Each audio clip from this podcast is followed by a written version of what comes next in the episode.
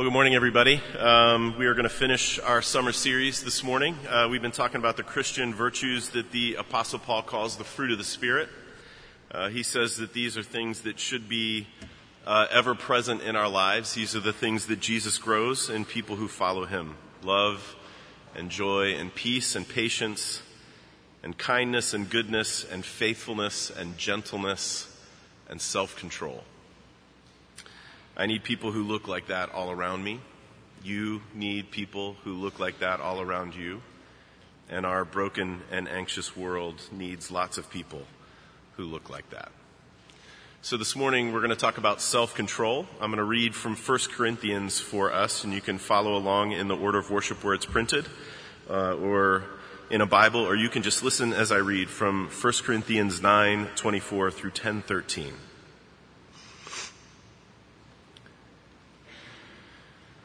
Do you not know that in a race all the runners run, but only one receives the prize? So run that you may obtain it. Every athlete exercises self-control in all things. They do it to receive a perishable wreath, but we an imperishable.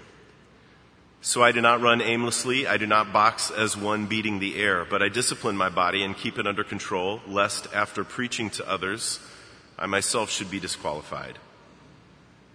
For I do not want you to be unaware, brothers, that our fathers were all under the cloud, and all passed through the sea, and all were baptized into Moses in the cloud and in the sea, and all ate the same spiritual food, and all drank the same spiritual drink, for they drank from the spiritual rock that followed them, and the rock was Christ. Nevertheless, with most of them God was not pleased, for they were overthrown in the wilderness. Now these things took place as examples for us that we might not desire evil as they did. Do not be idolaters as some of them were. As it is written, the people sat down to eat and drink and rose up to play. We must not indulge in sexual immorality as some of them did, and 23,000 fell in a single day. We must not put Christ to the test as some of them did and were destroyed by serpents, nor grumble as some of them did and were destroyed by the destroyer. Now these things happened to them as an example, but they were written down for our instruction, on whom the end of the ages has come. Therefore let anyone who thinks he stands take heed lest he fall. No temptation has overtaken you that is not common to man. God is faithful, and he will not let you be tempted beyond your ability. But with the temptation, he will also provide the way of escape, that you may be able to endure it. This is God's word, and it's given for our good. Let me pray for us. Father, we ask, uh, as always, that you would be happy to use this word that we've just read and heard together to lead us to the word that is incarnate, our elder brother who bears our flesh right now, um, who's seated at your right hand praying for us. Show us his grace and mercy more clearly and help us to get at least a better grasp on something that we probably don't think a ton about, don't pray a lot for, and that is self control. Father, we ask that you would help us to know that it is true first, what we just heard in the Old Testament lesson that someone without self control is like a broken down city with no defense. And that you would lead us, as we just sang together, into having our lives and our loves controlled by the love of Jesus. And we pray this in his name. Amen. Well, probably like a bunch of you, uh, I watched a lot of Olympic coverage uh, earlier in the month. Uh, and I have to admit that I was a little bit sad when the Olympics started. Um, I was sad. Some of you probably remember uh, that Chicago bid uh, for this summer's Olympic Games. That that would have been an amazing experience in our city. But Rio looked beautiful and uh, some pretty remarkable stuff happened for our athletes. Right, we won the medal count, which is always nice, but uh, in particular, I'm thinking of those things like Michael Phelps adding to what was already a legendary career, or our women's gymnastic team making things look completely easy, or Simone Manuel swimming to a gold medal that obviously meant a lot more than most gold medals. And I, uh, one night I watched them swimming with Paul and Lene Vanderbijl, and while we were watching swimming, or maybe before, they, they came up with a great idea, or their family came up with a great idea. Uh, they thought that there should be a lane just for normal people in every single race. You know, just anybody from the stands could come down and race with these elite athletes. I mean, I, I would love, love, love to see that. Not to make fun of anybody, um, but I think it would be a visceral way to get a sense for just how extraordinary um, the performances of the world's best, best athletes are. For instance, right, if I swam the 800 meter freestyle, I honestly believe it would take me several days to finish. Um, wholly unlike Katie Ledecky, right, who broke her own world record to swim it in 8 minutes 4.79 seconds. I watched that race. Probably some of you watched that race. And if you did, you know this is true. Katie Ledecky made everyone else in that race look like they were swimming in the normal person's lane. Her closest competitor was 12 seconds away from her. Right? And in races that are measured by hundredths of seconds, a 12 second gap is like here to the moon. I mean, it was unbelievable, exciting to watch. And here's the beautiful and cruel reality of the Olympics, right? Does anyone in here remember who came in second? Unless you are an ardent swimming fan, I'm guessing that you don't. And that is the reality that the apostle Paul evokes for his friends in Corinth when he asked them that question at the beginning of the text that we just read together. He says, Don't you know that in a race all the runners run, but only one of them gets the prize? And of course, we know no one wakes up in the morning and just decides to swim as fast as Katie Ledecky, like, I'm just going to do it today. We know that that takes years and years of training. It takes an incredible amount of discipline. Here's what it takes. It takes years of aligning every single part of your life to correctly get to that goal. That's what the apostle Paul means when he says every athlete exercises self-control in all things. In church, that is what self-control is. It is getting things in proper order to reach the thing that you're aiming for. And in particular, the Christian virtue of self-control is rightly ordering our loves and rightly ordering our desires and rightly ordering our affections to get at that thing that we are supposed to be aiming for. We're going to talk about what that thing is in just a minute, but for now, it is good for us to hear self control comes from rightly ordered love. Self control comes from rightly ordered desire. And here's something that I think is just absolutely true for every single one of us. This is just true about being a human being making your way through life. And that is that we cannot flourish, we cannot live the lives that we know that we were made to live unless our desires are in the right order. We cannot live the right way unless we have self-control. And if we can just be honest for a minute and admit every single one of us in here this morning, doesn't matter who we are, we know exactly what Paul is talking about here. We know what he means. Because every one of us at some point or another comes to the end of the day, and even though we wouldn't quite say it like this, we get to the end of the day and we think, man, my desires, my loves, everything is messed up. And we know that that's what's happening when we ask ourselves questions like, what in the world did I do that for? Why did I say that to her? Why didn't I just help that person who asked? What am I doing? right? We all get to the end of some of our days and we look back and we have stuff that we wonder about. When our head hits the pillow before we fall asleep, we wonder about stuff.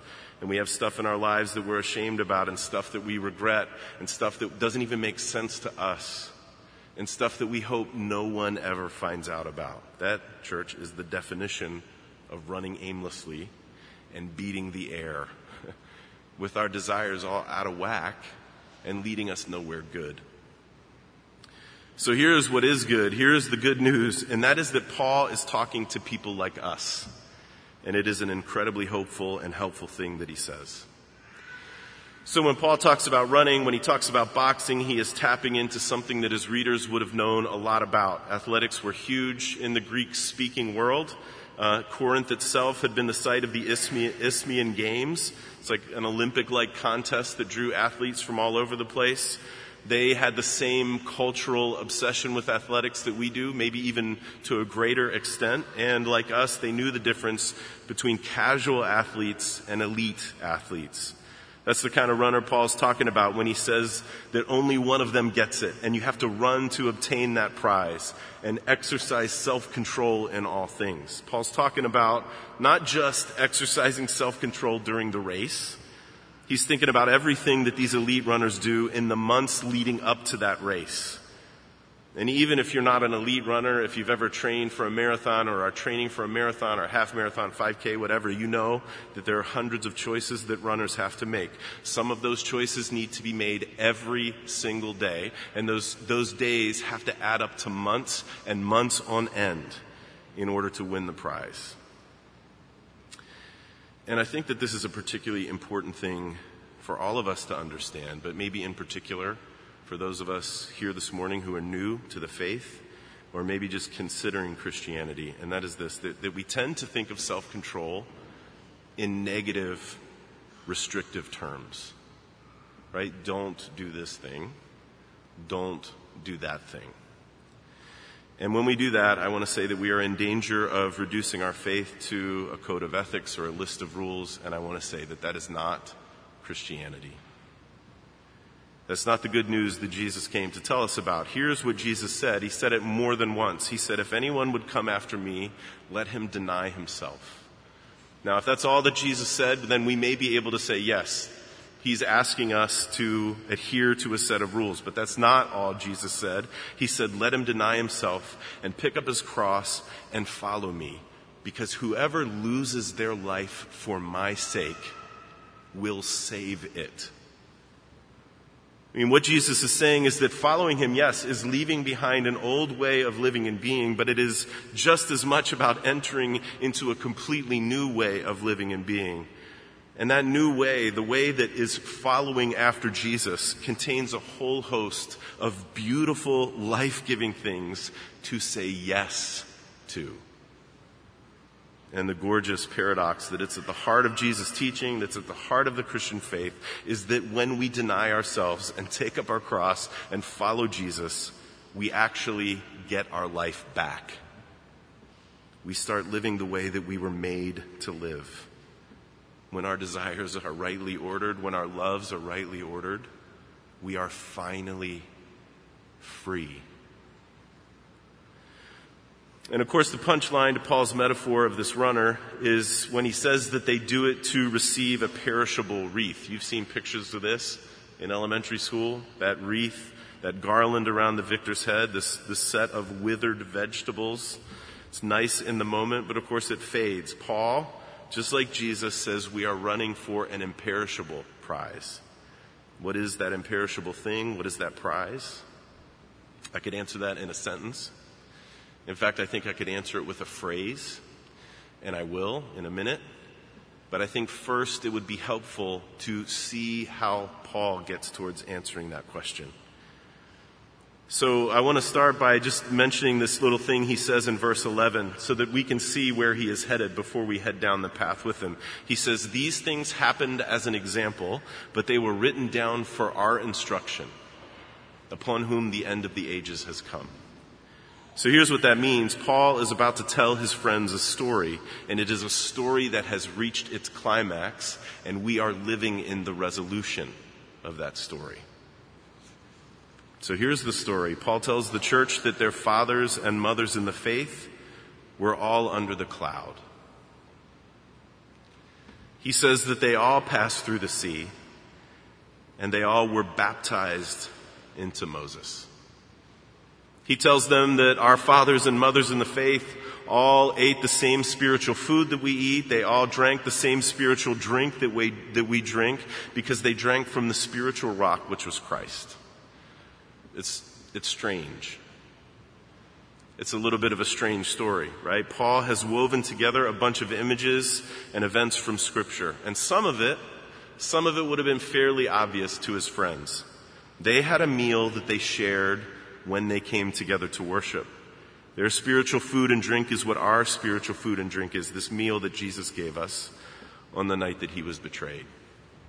But what might have been confusing or surprising to them, and maybe to us, is Paul's insistence that the ancient Israelites, who seemed as far away from Corinth as you could possibly imagine, who seem as far away from us as we can possibly imagine, that the ancient Israelites are in fact our fathers and mothers in the faith. They are our family.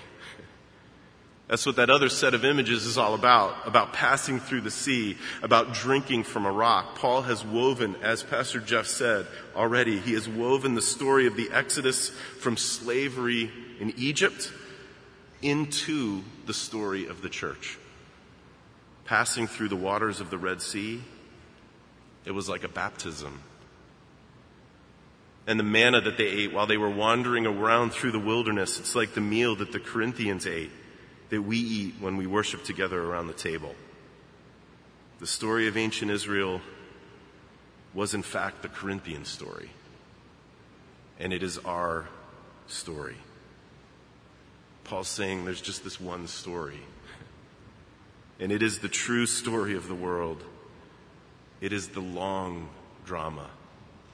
And it has gotten just now fuller and more beautiful because we are the ones on whom the end of the ages has come. See, Paul is saying that the story of the Exodus from Egypt is a perfectly suited story to talk about the ordering of our desires he tells the church the story and he tells it to them with a warning attached. And if you know the story of the Exodus, you probably know where Paul is headed with this. I mean, they had just been delivered from slavery. It was absolutely incredible. They are on the cusp of entering into the land of promise. It was this incredible, spectacular deliverance. But they had not been free for very long before things started to go off the rails. As Paul puts it, God's people started desiring evil, and that ordered desire took the form of idolatry. In some cases, literal idolatry. Paul alludes to the making of the golden calf, all of the sexual immorality that was attached to pagan worship, and that was true in ancient Israel, and that was true in ancient Corinth. But in other cases, there was something more subtle happening, a different kind of idolatry. Paul talks about how some of the people started grumbling and pining for this illusion of safety that they imagined they would have if they could just go back into the past, if they could just go back to Egypt.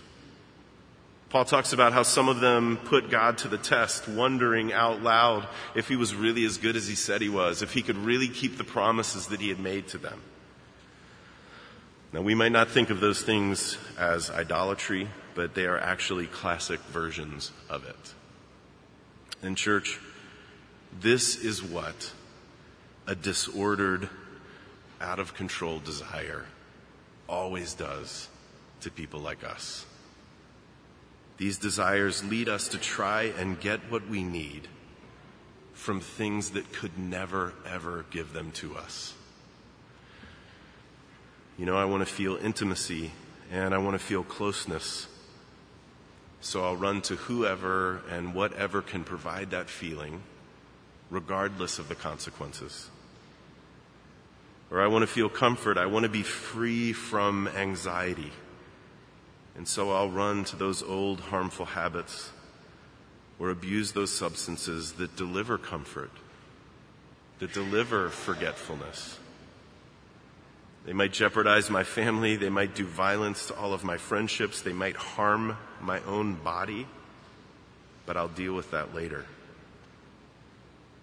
Right? My life feels out of control. This situation, whatever it is that I'm in, it feels out of control. And so I will use anger or I'll use shame to manipulate people around me into living out my script of the world instead of the world as it actually is. You know, we can call that stuff anything we want to call it. But the end result of out of whack desires is always the same. They do not make us free. They make us slaves to things that can never deliver what we really need. And that would leave us, like our fathers and mothers, out wandering aimlessly in the wilderness. And that is Paul's point. That's why he says to the church, let any one of you who are hearing this story take heed lest you fall. Paul is telling us to learn from the story of our mothers and fathers in the faith, and in doing that, in doing that, he is also reminding us of what the prize is. This is where I'll make good on my promise of reminding us what it is. What is the imperishable prize? Well, their story is our story. Their story is our story. The imperishable prize in the story of God and His world, it is new creation. New creation is the thing that we are aiming for. It is the thing that we are running towards. That new creation in which we as individuals, in which all of God's people, in which the entire created order is made new and restored and set at peace to finally be the way it was meant to be. That is the prize, new creation. And that is the story. It's the story that we enter into at our baptism, where the sign of water reminds us that we can be washed clean, that we can be made new by the blood of Jesus. We remember that story. We remember the long drama every time we participate together in the Lord's Supper, where the signs of bread and wine, wine remind us that Jesus' cross and resurrection are the tr- true bread from heaven that gives life to the world. You know, Paul didn't pick these two things by accident. He didn't just pull them out of the air. Paul picks these two things because these are the two things that Jesus told the church to do until he comes back to make everything new.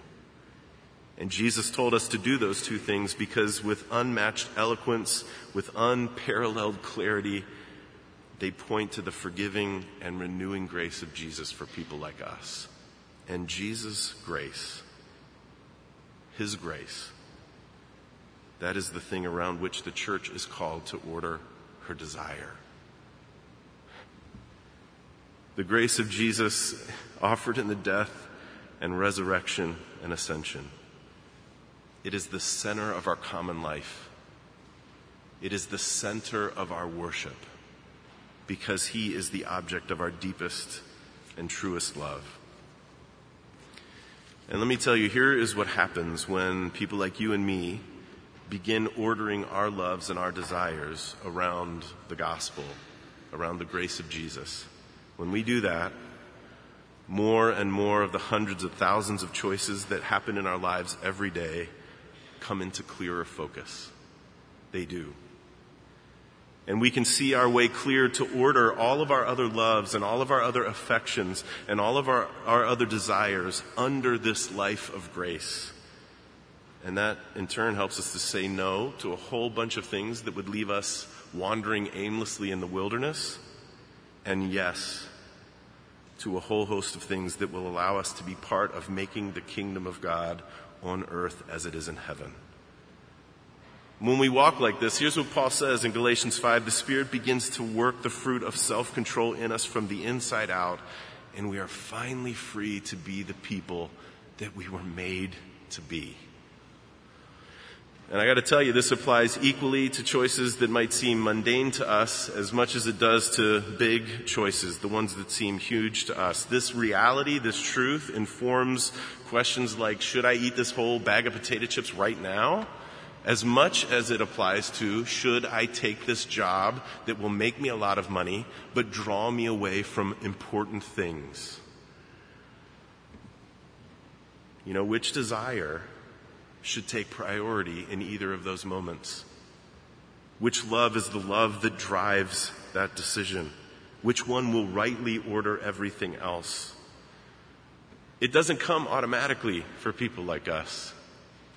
We have got to think about it and work at it.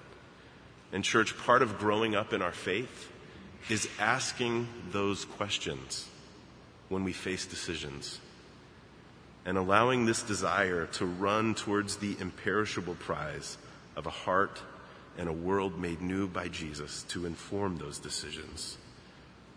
That is the fruit of self control, and Jesus gives it to us for our good and for the good of this broken world. Let me pray for us. Father, we ask that you would, by the power of your Spirit, use whatever means you need to use to make us as individuals and to make us as a people those who are controlled by this incredible white hot love that you have for us in Jesus. Father, make us, as we order our lives around the gospel, as we come together and order our lives around the gospel, as we worship, as we do this during our weeks, help us, Father, to live that out in the decisions we make, even the mundane ones. Father, we need this, and this world needs this. So make us into those people. We pray this in Christ's name. Amen.